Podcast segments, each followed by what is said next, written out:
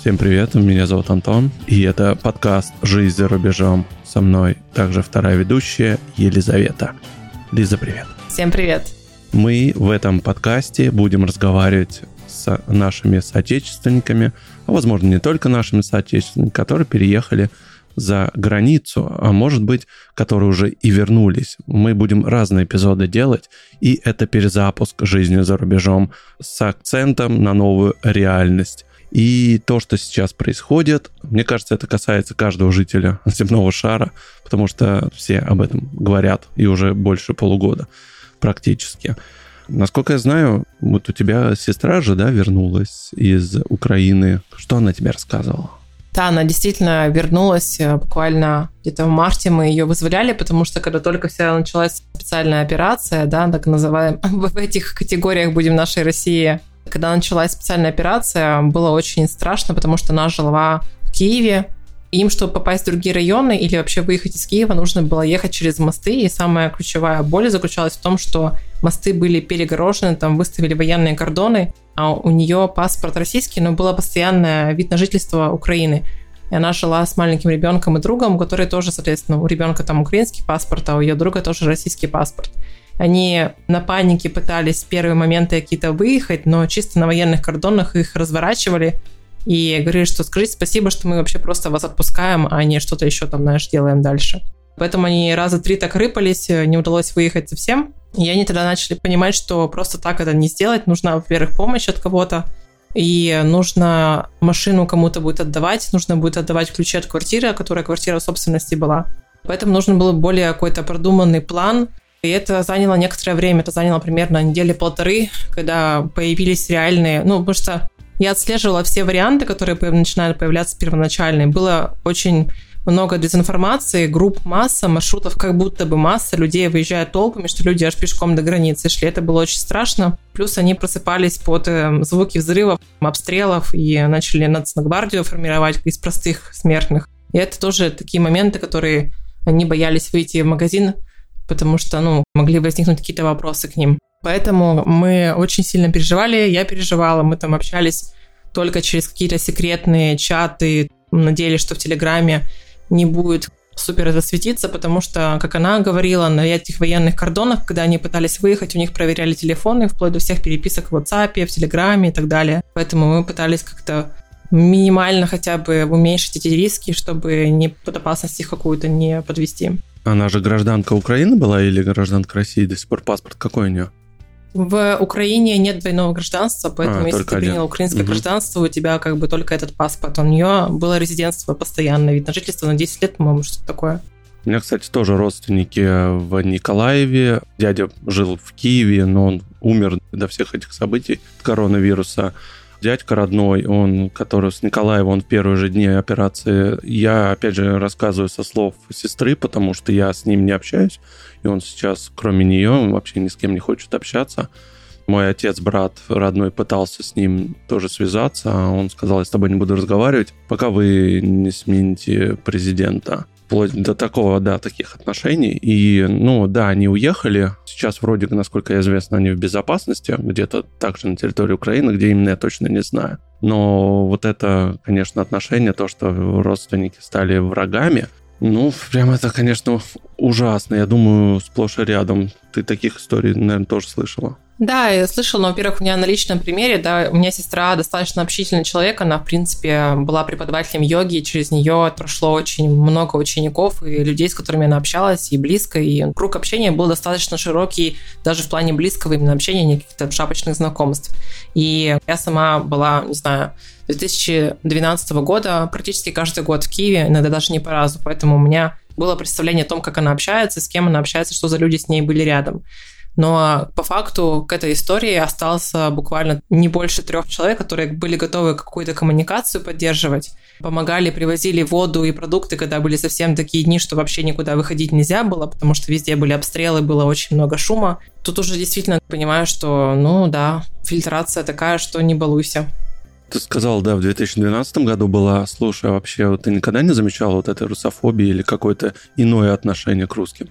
Там, на Украине? Слушай, я была в Киеве больше 10 раз, раз, наверное, 12-15, если еще не больше.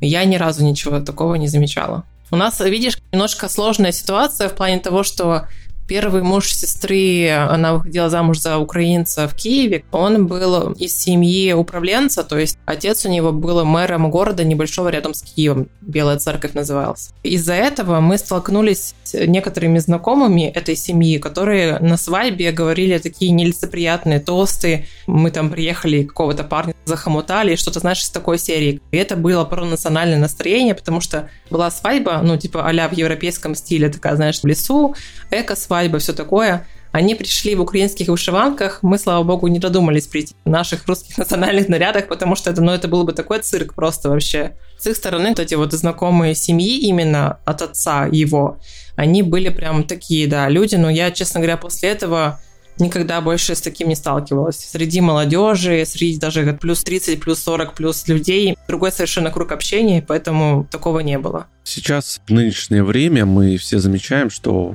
как-то мир да, разделился на тех, кто против России, да, и тех, кто помогает, продолжает, да, сотрудничать, если мы берем какой-то мировой капитализм, торговли, да, тех, кто представил, это как раз порядка, наверное, по-моему, 65% вроде как до сих пор продолжает. И часть вот Европа, Запад, э, так называемая Австралия, ну, бывшие колонии Британии той же самой, да, они против нас.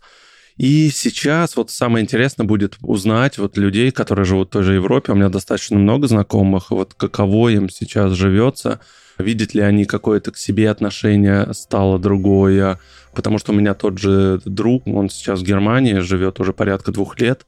Буквально недавно созванивались, интересная история, рассказывал, как он сказал, ты знаешь, говорит, такое ощущение, что вот немцы, они же никогда не были толерантны, это, им просто сейчас такое ощущение разрешили просто об этом говорить, а до этого они просто, ну, молчали, не говорили истинное там отношение к русским, и оно вот, он стал это потихонечку замечать, он работает в корпорации государственной, занимается соцобеспечением бездомных, распределяет финансовые потоки. В общем, он потихонечку это начинает на себе даже чувствовать, и ему это несколько даже становится неприятно. У тебя есть, кстати, кто-нибудь знакомый из Германии? Семейная пара, получается. Мужчина давно уже работает на немецкую фирму. Сначала удаленно работал. Сейчас они вот уже больше полугода переехали в Берлин как эта вся история началась, они сразу же сделали визы, их релацировали в Берлине, они живут, да. Там обратная история, я специально об этом спрашивала, там как раз-таки, наоборот, звонили из компании немецкой ему и разговаривали о том, что чувствует ли он какое-то притеснение, что изменилось ли отношение коллег к нему с этой историей всей или нет.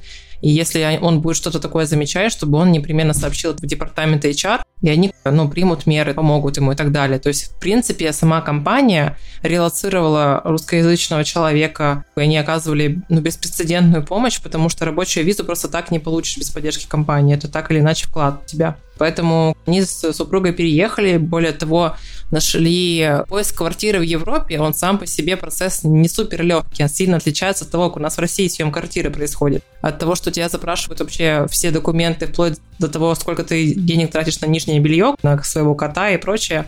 Они нашли квартиру на постоянную аренду вот буквально пару недель назад и уже переехали в полноценное жилье. То есть все все видят, что паспорта русские, документы оформляют, там договор на 62 страницах, то есть очень э, жестко относится к тому, что в коммуналке, да, то есть сколько вы там воду льете, когда вы тепло включаете, такие вещи всякие, ну, то есть правила обычные. А как ты вообще относишься к истерии, что Евросоюз хочет запретить вообще въезд всем русским? Как думаешь, это реально? Я думаю, что это нереальная история, потому что, во-первых, у нас действительно очень много бизнеса было завязано. Например, я, когда занималась визами, 2014 до 2020 активно занималась визами, и у меня ну, очень часто встречались люди, которые вели бизнес с другими странами европейскими. Да, конкретно одно предприятие ярко у меня перед глазами стоит. Они ездили принимать оборудование в Испанию, то есть они бассейны делали, и к универсиаде готовили госконтракты, то есть там мощно было все в плане денег, контрактов и прочего. И они очень часто гоняли именно за то, чтобы забрать оборудование с завода. И сейчас, понятное дело, это осложнилось намного,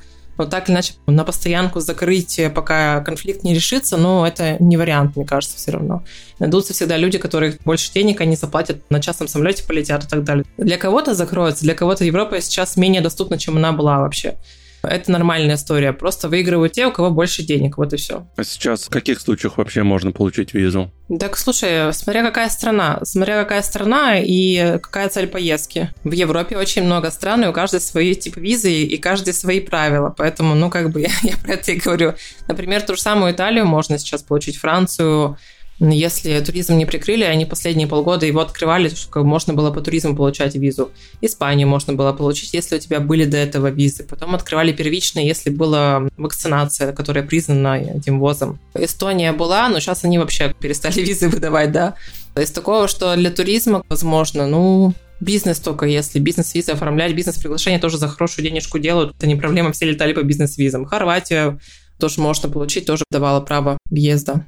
Греция, кстати, осталась. Греция, по-моему, вот как, ну, не было проблем с этим. Единственное, что я читала, что якобы притеснение каких-то за границей началось с кем-то из Греции, было бы любопытно поговорить, потому что про это прям говорили-говорили. Но у меня, например, есть люди, которые недвижимостью в Греции владеют давно уже, и вид на жительство греческий есть и так далее. Такого, опять же, они не подтвердили. Поэтому, да кто его знает, как там на самом деле.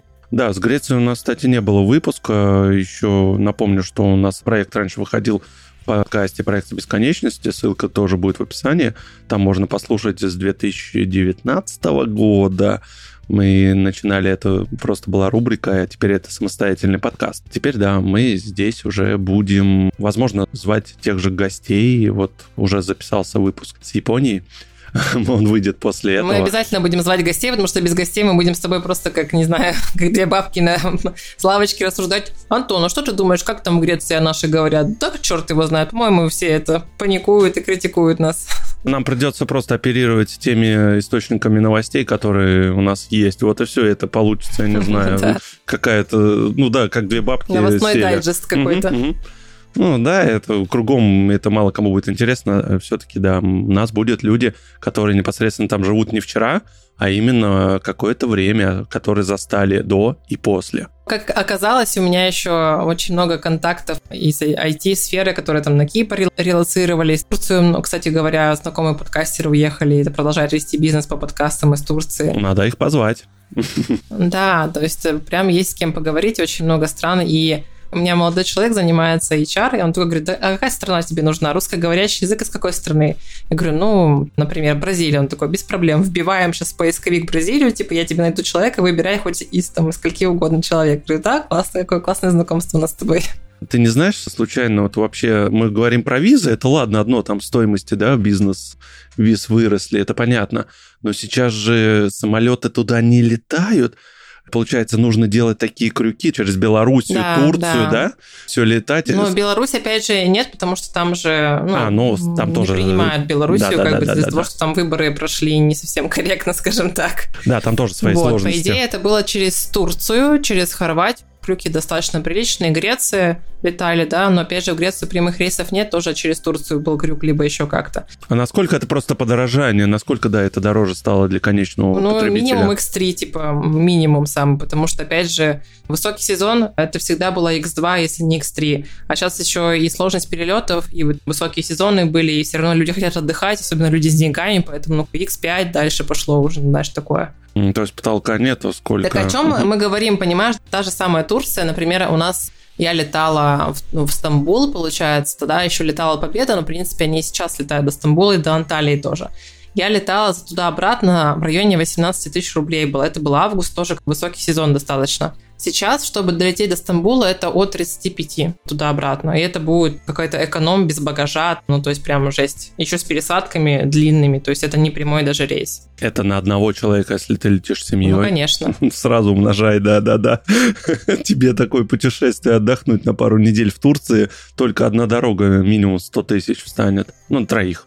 Поэтому сейчас опять актуально становится именно туристический сектор в плане туров, да, потому что самостоятельный туризм сейчас вообще адский невыгоден. Но это надо прям реально быть при хорошем заработке, чтобы путешествовать самостоятельно и вот париться, как тебе перелететь, а если твой рейс отменили, это нужно все перебронировать и делать это очень быстро. Поэтому снова люди возвращаются в агентство и просят им э, все оформлять, потому что головная боль будет не у тебя, а у твоего агента уже. Ну, кстати, очень интересный вопрос, и можно было бы тоже кого-нибудь позвать из турфирм, если у тебя, может быть, есть знакомые. Просто я знаю, что там тоже свои сложности есть у них. О, там сложности хоть избавляй просто вообще. Все на антидепрессантах уже сидят два года.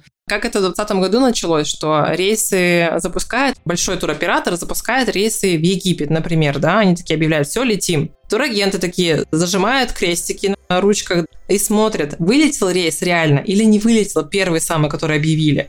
Если рейс вылетел, они такие, ребята, продаем туры. Если рейс не вылетел, соответственно, туры отменяются. Всем никто ничего не продает, как молчали, так и молчат. Но о том, что рейс первый вылетел, не говорит о том, что вылетит второй. Поэтому была куча отмен, куча перебронирований, ты все узнаешь за день, за два. Люди уже там собрали чемоданы и все такое. Таких историй было очень много.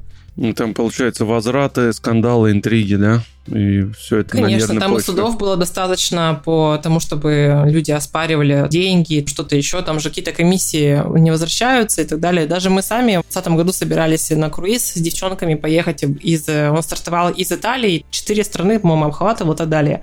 Нам деньги не вернули, их записали как депозит одному туроператору. И в какой-то момент я словила волну, что этот туроператор говорил, вот вы у нас выбирайте что угодно, любой продукт на нашем сайте. Я выбрала билеты до Калининграда, улетела в отпуск в Калининград. Отель и билеты у меня оплачивала вот эта вот ну, покупка круиза. А потом это правило через три месяца изменилось буквально.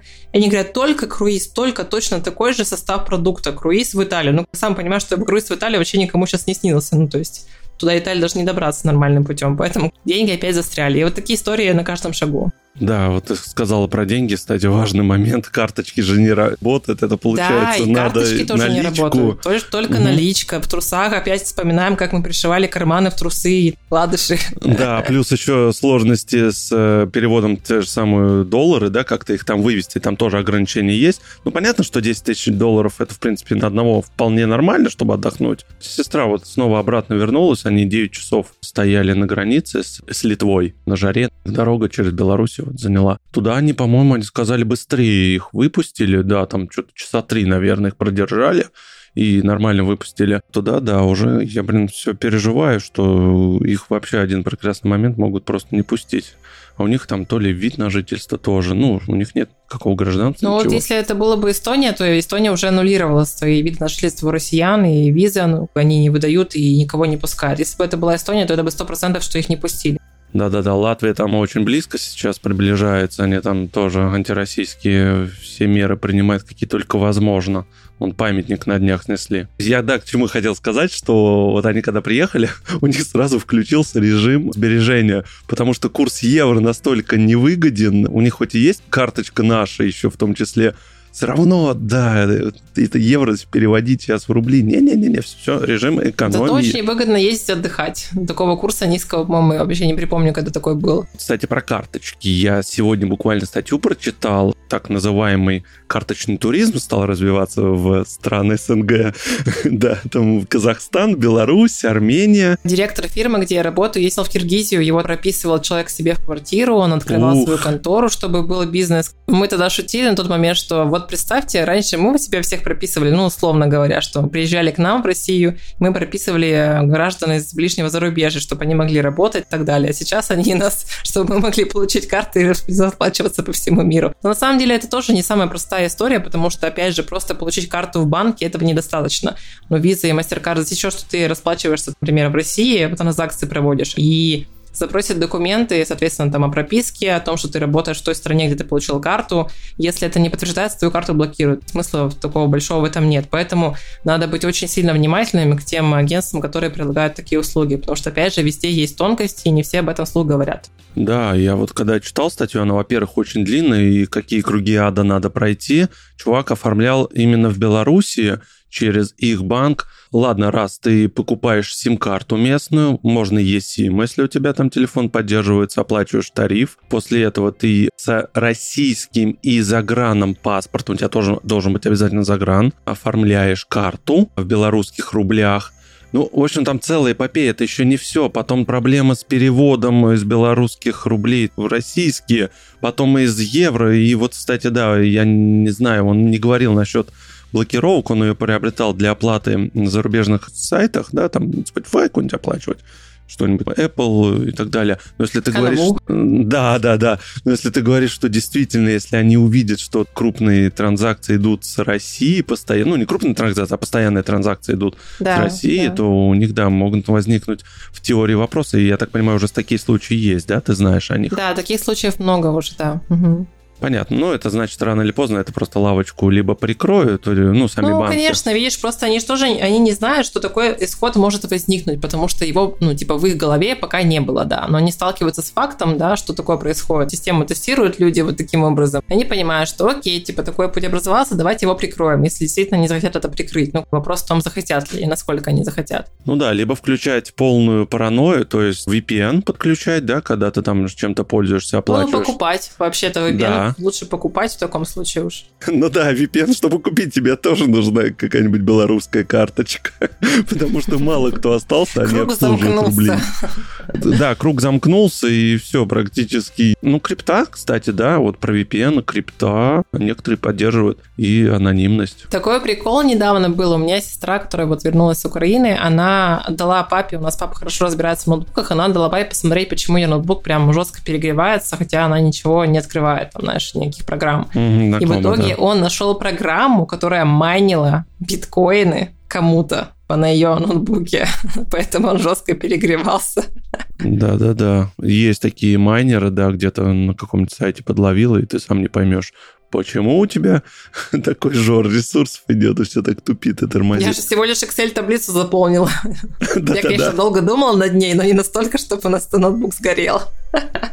В общем, тем у нас, да, действительно очень много, и есть что обсудить. Можно того же, кстати, карточного туриста кого-нибудь пригласить в подкаст, чтобы он Да, рассказал свою интересно. Но историю. вообще, на самом деле, было бы интересно затащить какое-то агентство, которое говорит об этом, половинку, допустим, у него бы спросили, а потом реальных людей, которые получали таким образом карту, там, может, не через этого агента конкретно, но вообще, которые уже что-то получили, было бы интересно. А, кстати говоря, вот э, еще же есть момент, это через Telegram-бот и вообще через проживающих в том же Казахстане, некоторые же тоже такое используют. Ты платишь деньги, они за тебя оплачивают какие-то подписки, ну, это дороже, естественно, потому что они какую-то комиссию берут. Ну, мне кажется, это вот, наверное, самый живой вариант, который, ну, сложнее всего будет прикрыть. Потому что там транзакции через Казахстан, окей, да, идет какой-нибудь из Самбека. Взаимовыручка. Вот поэтому нужно иметь друзей по всему миру. Друзья, у нас также есть электронная почта, она останется в ссылке под описанием к этому выпуску, и вы можете задать какой-то вопрос. Может быть, у вас есть кто-то родственник, товарищ, который готов что-то рассказать, какой-то интересной истории. Пишите, вы можете как стать героем, либо просто задать вопросы, и мы зададим нашим будущим гостям. Мы все выпуски заранее будем стараться анонсировать, чтобы вы могли в телеграм-чате, у нас тоже и ссылка будет в описании, есть «Жизнь за рубежом» называется, свой канал. Мы там тоже будем рассказывать какие-то новости интересные. Точно что-то будем выпускать, и это будет что-то нетривиальное. Да, это будет бомба, я так думаю. Друзья, спасибо, что дослушали нас до конца. Это был подкаст «Жизнь за рубежом». Меня зовут Антон, и со мной была сегодня прекрасная Елизавета. До встречи, услышимся. Пока. Всем пока!